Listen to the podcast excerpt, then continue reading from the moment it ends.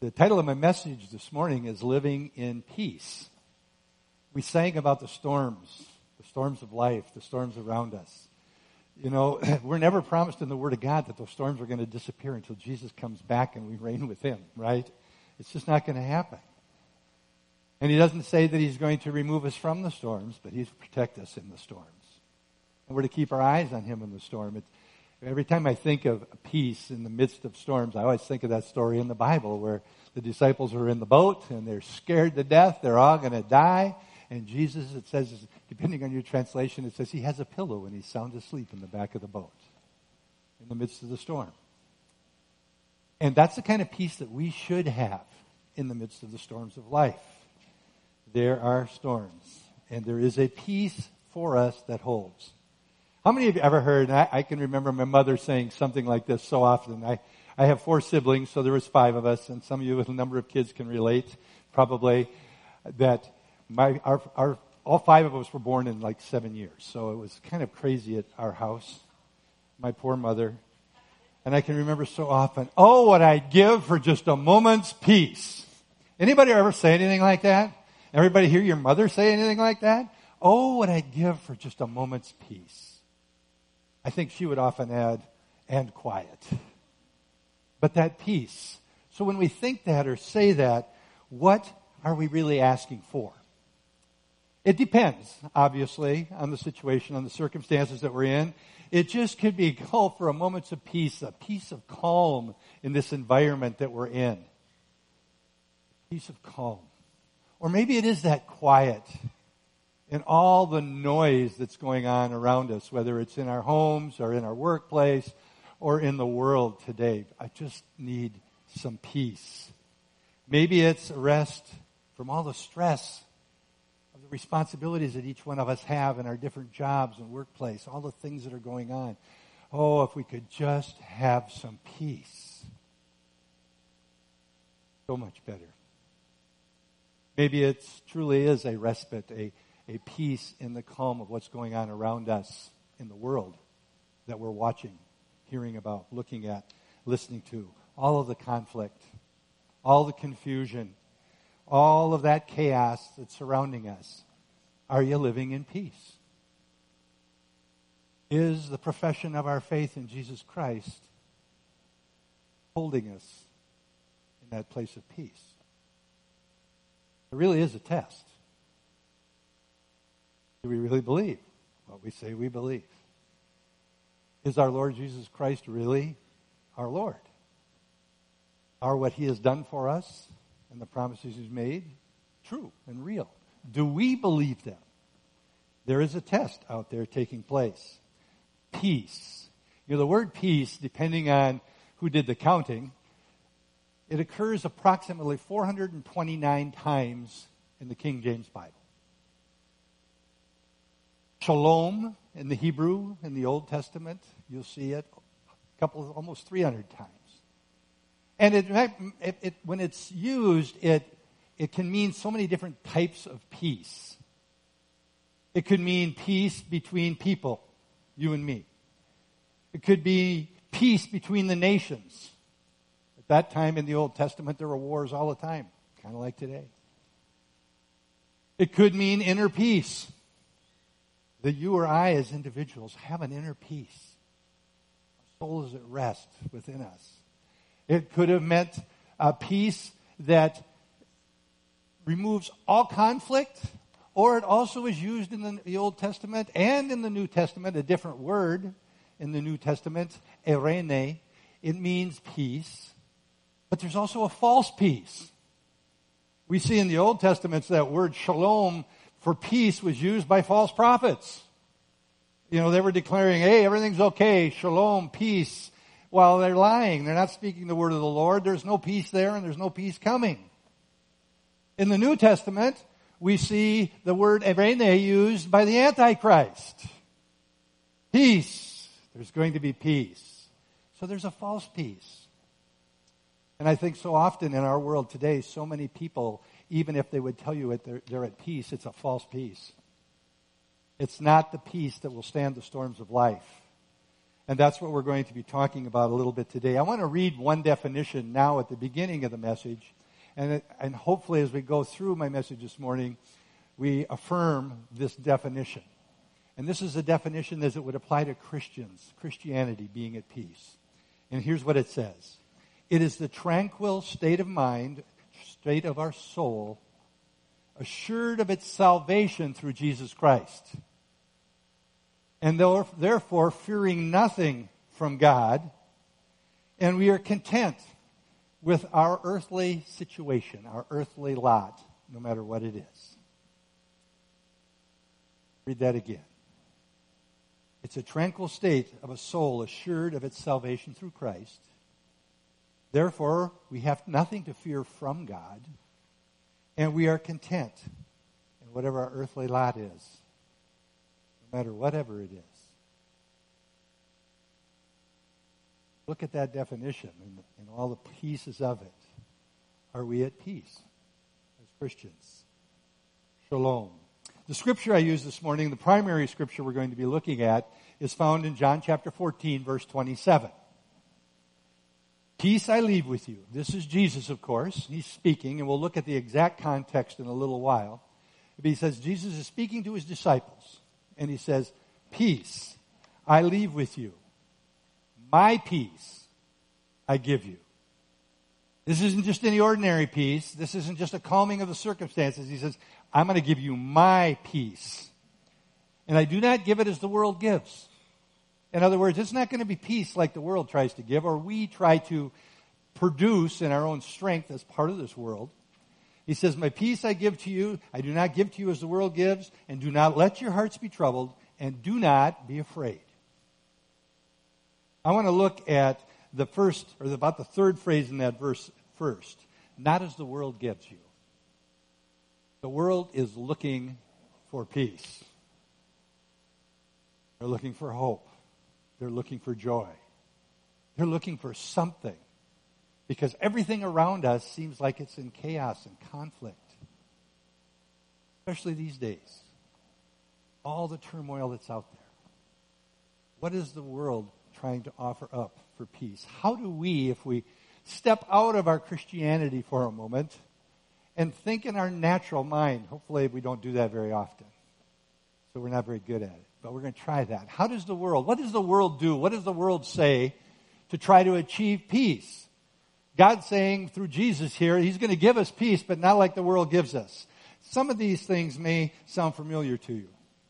Because we need to realize, and I, this, I don't think this is an exaggeration, one of the primary issues one of the primary problems of life is fear and anxiety.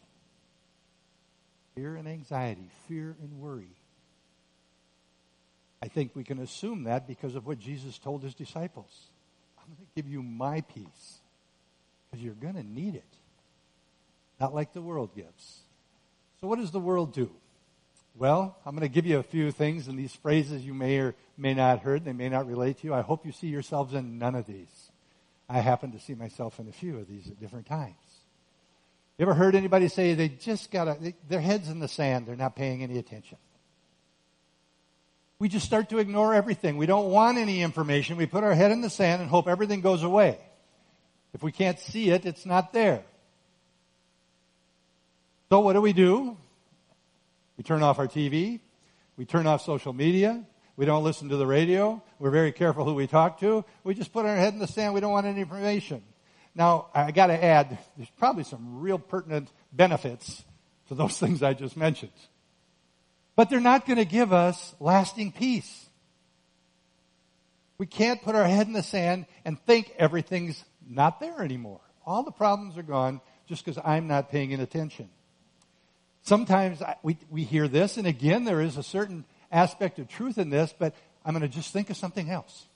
I'm going to just think of something good and something pleasant. I'm going to think about my last vacation or my next vacation. I'm just going to think about something pleasant. I'm going to block out all that stuff. Now, the Bible does tell us to take every thought captive, so there's truth to that. It does tell us to think on these things, things that are holy and righteous and pure. So there's some truth in that. But you know what? We're doing that in our flesh. It is not going to bring lasting peace. How many even know you, you, your mind goes somewhere else in a hurry. And all of a sudden it's gone if there was any to begin with. Wishful thinking. Oh, it's going to get better. This too shall pass. You know, church, I, I hate to be the bearer of bad news, but the Bible tells us it's going to get worse before it ever gets better. Till Jesus comes back, the Bible makes it clear things are going to happen. There is going to be difficulty. There's going to be challenges. There's going to be persecution. Evil is going to be present and manifest itself. Wishful thinking isn't going to change any of that. I wish this would all just go away. I wish this political stuff would just get off the TV. Well, good luck with that. I wish we could get rid of these masks and get past this COVID thing. Yeah, me too. But guess what? It's still there.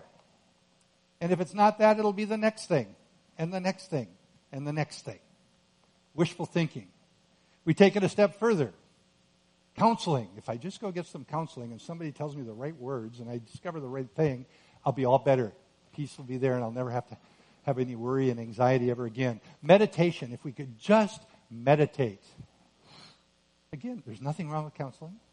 There's nothing wrong with meditation, depending on how it is, what kind of meditation. There's nothing wrong with these things, but it's going to be so temporal.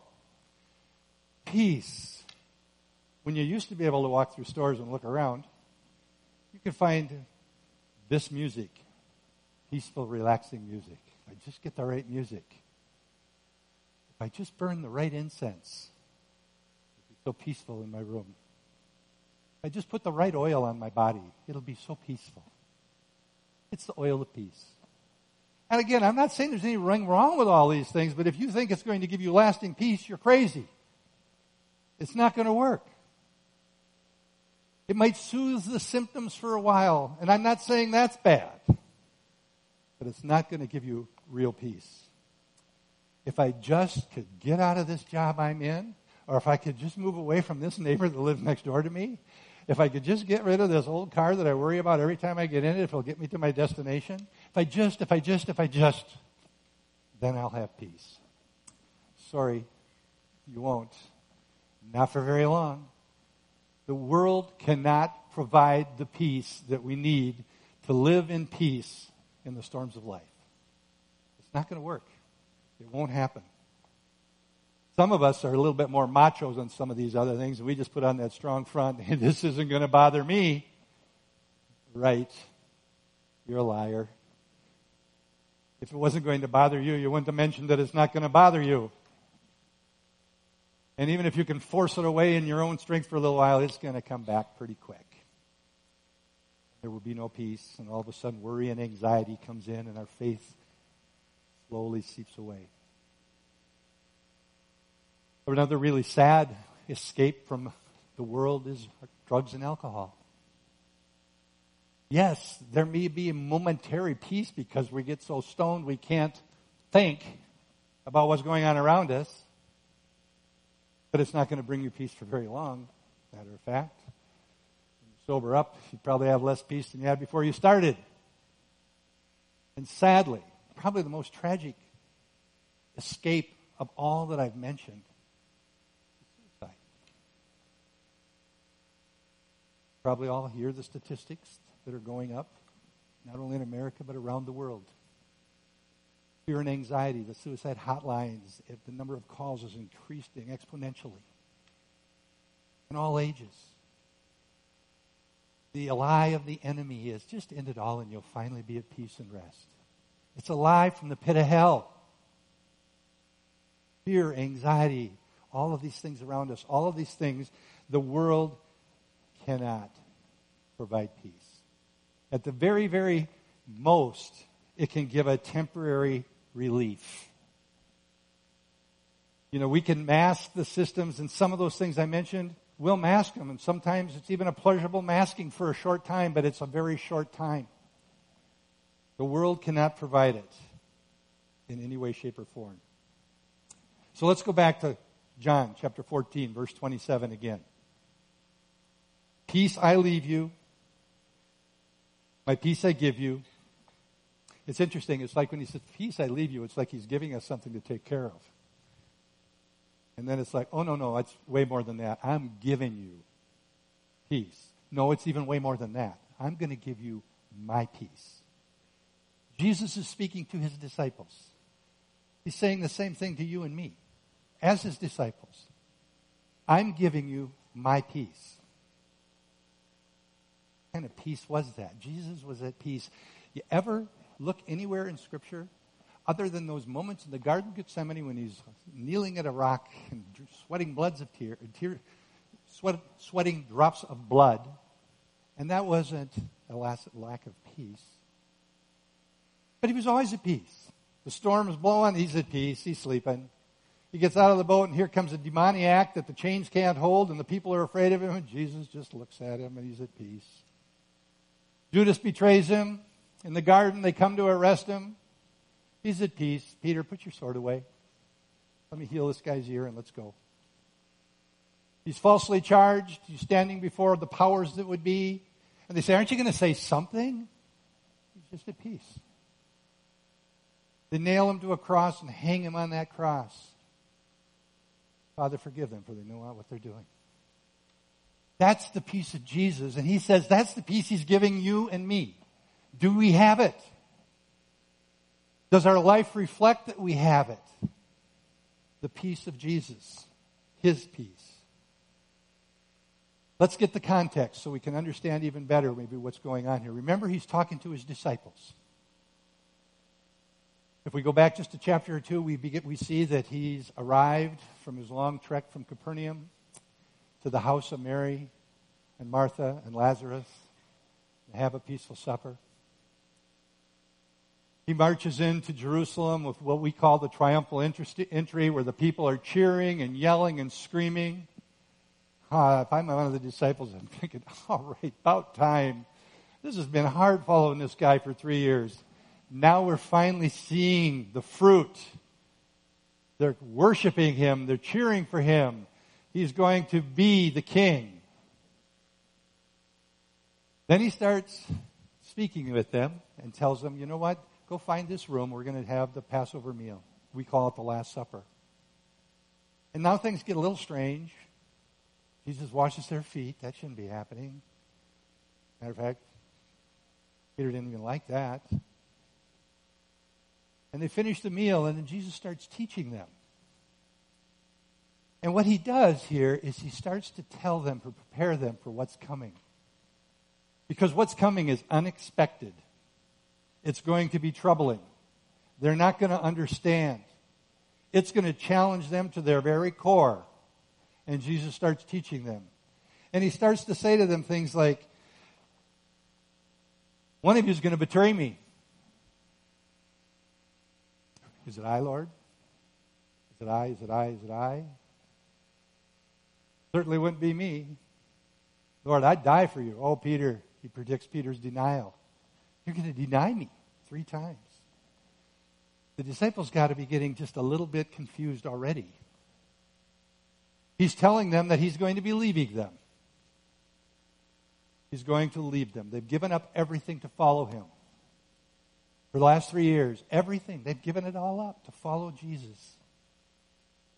And he's telling them now that he's going to leave them. And if they understood it, he told them he's going to be nailed to a cross, is basically what he said. He told them, I'm going. And he knew what was happening. He knew why he was telling them this. Jesus obviously knows everything, but he told them. He's telling these things because, and then he encourages them because he can see what's happening. Can you imagine if you're one of the disciples sitting there listening to this, and all of a sudden, hey, wait a minute, this isn't going the way we thought it would go. This isn't going the way we want it to go. Jesus recognizes them. In chapter 14, starting at verse 1, he gives them an encouragement that's amazing. It's an encouragement I read at a lot of funerals, actually. He says, Let not your heart be troubled. Why would he say that? Because he knew their hearts were starting to be troubled. Let it not be troubled, but believe in God, believe also in me. In my Father's house are many mansions. If it were not so, I would have told you, and I go to prepare a place for you. And if I go and prepare a place for you, I will come again and receive you to myself, that where I am, there you may be also. He's trying to encourage them because their hearts are becoming troubled. They weren't going to understand. They weren't understanding, and there was more to come that they wouldn't understand. And then he starts to encourage them more by telling them about the Holy Spirit. I'm not going to leave you alone. I'm not going to forsake you. I'm going to send the Holy Spirit. Jesus was declared way back in the Old Testament to be the Prince of Peace, and he's going to provide peace. And he's also going to send the Holy Spirit, who part of the fruit of the Holy Spirit is peace. He says, I'm not going to leave you alone. They're not understanding all of this. And Jesus knew that they under, weren't understanding at all. Chapter 15, he goes on and talks about some relationships, relationships they would have with one another. You're going to love one another. Then he goes on and talks about the relationship of the world and says, hey, they're going to hate you. Now, if I wasn't a little disturbed by then, I, I was now. Matter of fact, it says, when they kill you, they're going to think they're doing it to serve God. Wait a minute, they're going to kill us? These aren't the things I want to hear, God. Some of us might have to die for Jesus. He's preparing them, He's warning them, He's telling them beforehand what's going to happen. Chapter 16, he goes on and he says, You know what? This is not going to go well for you in the church, guys. You know, this Jewish religion, going to the synagogue, it's been a big deal most of our lives, but you know what? It's going to change now because you're going to worship me. You're going to be excommunicated from your churches. You're going to be kicked out of the synagogues. And some of you are going to die. We're going to kill some of you. He was telling him all these things because Jesus knew that change was coming. And change also oftentimes brings worry and fear when we don't know what's coming, the unexpected. It can steal our peace, it can steal our joy. Jesus tells them a second time about the Holy Spirit, encouraging them because he understood what was going on in their hearts. I want to read three scriptures to you. I believe there's a slide. In John chapter 16, verse 6, he says, Because I have said these things, you're filled with grief. They were troubled. Verse 12, he says, I have much more to say to you, but it's way more than you can endure. I know you can't handle anymore. And then he says, But when he, the Spirit of truth, comes, he will guide you into all truth. He will not speak on his own, he will speak only what he hears, and he tell you he will tell you what is yet to come. He's going to tell you what's coming in preparation. You know, knowing what's coming makes a difference in our spirit and in our soul. You know, if, if you tell me what's coming and what the consequences of that are going to be, I'm not near as worried about what's coming. We are living in a time right now in this nation and really around the world where there is uncertainty everywhere. There is such uncertainty. We are in a political thing that I don't even know how to describe. We've got violence in major cities around the United States that just seems like it's waiting for a reason to explode again and again and again. And we are facing a virus that there's been so much confusion about. I don't know what to believe about anything really. Uncertainty from every direction. How am I supposed to live in peace with all that going on? The disciples were facing change probably way more dramatic than what we're facing. And Jesus understood the challenge it is to stay at peace. So he's telling them beforehand what's coming, and the Holy Spirit's going to come and tell you even more. But go back to chapter 14, where he says, I'm going to leave my peace and I'm going to give it to you. You can have the peace of God. Hard times were coming, and Jesus wanted them to be prepared. There's a principle, I think, at work there that we need to understand that our reaction is different, or should be, when we know what's coming. He knows, Jesus knows that uncertainty brings this kind of anxiety. And, church, for us, seriously, do we not know how this ends? Do we not know we win because he's already won?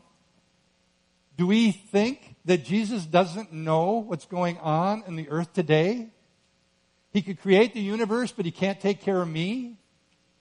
What are we thinking as a church?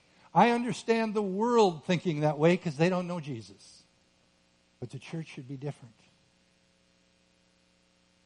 We could look at this as a test of our profession of our faith with what's going on in the world today. The reason the world can't solve the problem is it has to start with Jesus. He literally said, I'm going to give you my peace. What was the source of his peace and all of his experiences when he walked the earth? He was in total communion with the Father. Total communion with the Father. Without communion with the Father, without intimacy with the Father, we can never have peace. How did we get that? How can we have that? Jesus provided it. His peace he gives to us because he went to the cross and died for us. He went and died for our sins. There can be no real lasting peace unless you know Jesus Christ as your personal Lord and Savior. That's the bottom line. It's the first line. It should be the only line. You can't have real peace without Christ. We have to be in right relationship with God the Father. The only way that happens is through the Son, Jesus, through his death, burial, and resurrection, through our receiving the gift of salvation, acknowledge that he died in my place for my sins. He took the penalty that I'll never have to take. And because of that, I can have a peace, no matter what happens. A peace that the world doesn't understand, right? How can you be so at ease? How can you be so relaxed? How can you be at peace? Look what's going on. Get your head out of the sand or out of the clouds. Well, you know, for us in Philippians 4 7, what does it say? And the peace of God, which transcends all understanding, will guard your hearts and your minds in Christ Jesus. It will guard your hearts and your mind in Christ Jesus. That peace that comes from Christ and only from Him. There is an inner peace also that the Bible talks about. What is an inner peace? What does that mean? How can I have inner peace? Again, you can't really have it unless you have peace with God the Father. An inner peace. You know, most all of us, and I would say all of us, have those things. Sometimes we refer to them as the demons in our life. But there's a battle that rages within us sometimes. And that battle may involve guilt or shame or condemnation, fear, rejection, whatever it is. And man, we can try to just keep them stuffed down, but eventually somebody pushes the wrong buttons and they come rushing to the surface, and any peace that we had is gone. Because that inner battle is still raging. Jesus said, My peace I leave with you, my peace I give you. When we surrender all that inner garbage, there lies now for a Christian. There's no shame, there's no guilt, there's no condemnation. I am loved unconditionally by Christ. I'm safely in his hands, in his arms. I don't have to fear. I am not ever going to be rejected by him. He'll never leave me, forsake me, ever, ever. We need to surrender all those things to Jesus. He's already provided that peace for us. It's a peace that comes from him. It's his peace. And we can have that inner peace. Same thing with the peace with fellow men. You know, there are some people that are just, you know, they're just that, right? They're just hard to be around. They do some nasty things. How am we supposed to be at peace? There's only one way we can be at peace with our fellow man, truly at peace, is to be at peace with the Father and have the love of Jesus in our hearts and let that love go through us to even our enemies.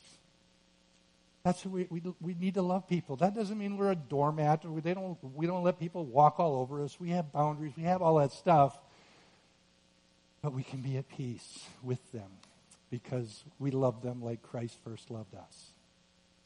He loved you and me, gave us the grace before we were ever cleaned up, as if we're cleaned up. Loving our brothers, sisters, and those who don't know Jesus as their Lord and Savior. And lastly, peace with the world. Oh boy, how do we have peace with the world? You may have figured this out by now, but you can't have it unless you have the first one. Peace with God. Peace with the Father. We cannot be at peace in the world because there's always going to be troubles in the world. You know how I know that? The Bible says so. If you look with me at John chapter 16, verse 33, Jesus says, Hey guys, this is still all part of that last teaching he's giving to the disciples in the night that he's going to be betrayed. And he says, Guys, I'm telling you all these things so that in me you may have peace. In this world you will have trouble, but take heart. I have overcome the world. I win. And because he wins, we win. Take heart. I've overcome the world. It looks bad. It's, it, it, brings bad feelings. It gives opportunities to lose your peace, but I, I win. I've overcome the world. So no matter what's going on in the world around us, we can live in peace. And actually, we then demonstrate what the whole world wants. And we can tell them where our peace comes from the peace of God, passes all understanding. So the only way to have it is peace with Father first through Jesus, that He can give us His peace. Our inner peace comes from Jesus when we submit and surrender everything to Him. Our peace with our brothers and sisters and even our enemies comes as the love of Christ flows through us. And we can have peace in the world because He's won. He's overcome the world. He's telling us that in advance. But at the very end of that verse, it appears obvious that we have a duty. I want to throw that verse up there again if you can in John 14, 27. Oh, you're so on the ball. It tells us all this good stuff, and then it says, do not. In other words, you have a responsibility here. I have a responsibility. Jesus is saying, I'm going to leave my peace with you. I'm going to actually give you my peace. But do not let your hearts be troubled do not be afraid. Obviously, that would tell us that it's possible to let our hearts be troubled and to become fearful. We need to guard our hearts. We need to take every thought captive. We need to know the Word. We need to be in the Word. We need to remind ourselves of who God is. It's one of the reasons praise is so important. Worship is so important as we sang those songs this morning, that's the God. That's who He is. That's the truth. It's biblical. It's solid. It's not going to change. We know who He is.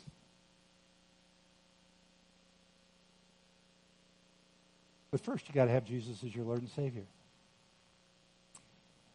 There's anybody here and you don't have peace and you don't have that initial peace with God the Father because you've never accepted Jesus Christ as your Lord and Savior, that's what you need to do first you're listening online in your homes, if you've never accepted Jesus Christ as your personal Lord and Savior, that's where we start.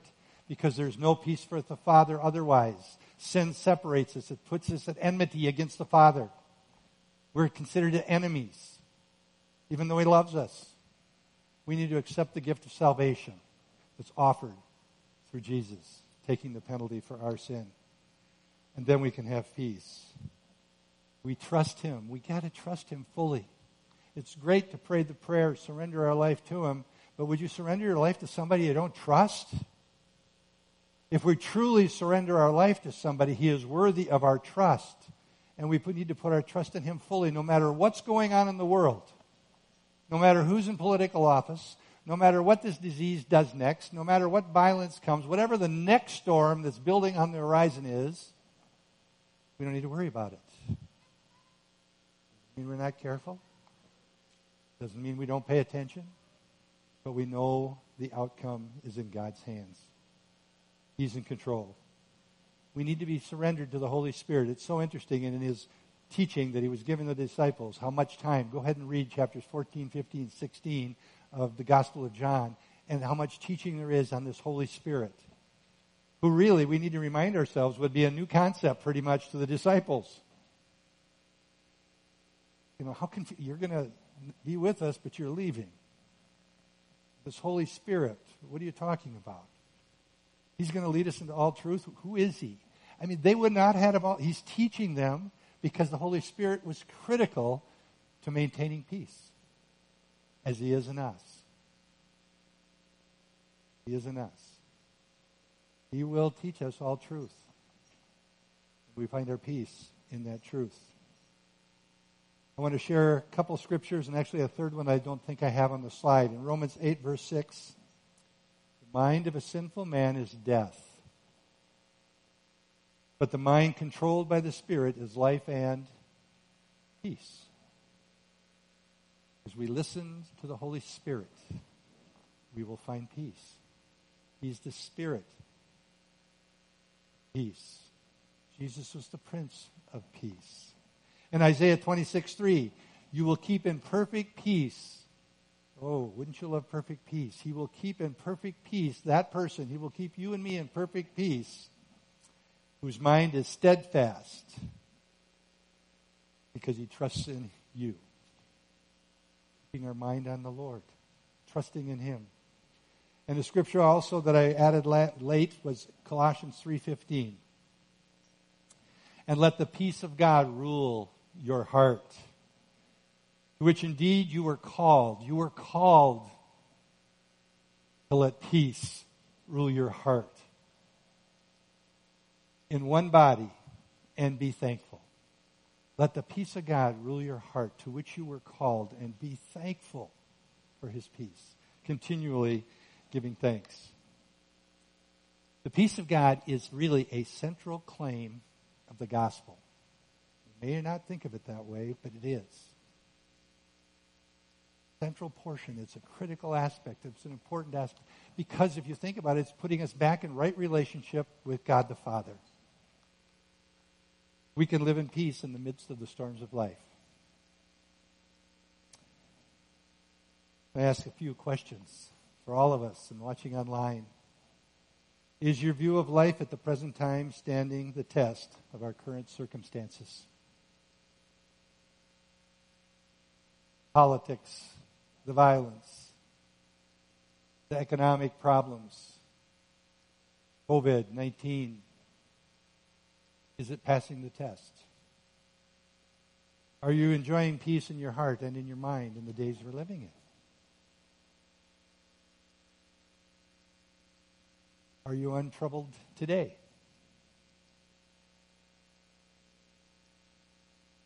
The world watches us Christians. And just think of this again, as I said many times already this morning. Consider it a test. Are we talking a good game or are we living the reality of what Jesus has promised us? The world's watching. Are we enjoying the peace Jesus has given us in these current circumstances? Just as Jesus did for the disciples, he's done for us, only we have a more complete story. We have a story that the disciples never heard. We have the rest of the New Testament that they didn't have. We know the end. We win. God's win. God's will will be done. Amen. His will will be done. Let's pray together. Father, I just am so amazed by your promises for us. How little we sometimes understand about what took place at the cross of Calvary. Some of the benefits that we are even unaware of. That we underestimate. God, that you have given us the peace of Jesus to rule in our hearts. His peace. Father, I pray that you would continue to reveal to us those areas that we have not laid down before you. Those areas where we may be doubting you and not trusting in you. That we would be quick to confess it, that we may be able to restore just intimacy with you that's not hindered in any way. that we may live in peace in the storms of life. That the peace that we live in is a demonstration of Jesus to the world. That we can let them know it's not our peace, it's His. Share the hope that they can have in Christ. I ask this in Jesus' name. Amen.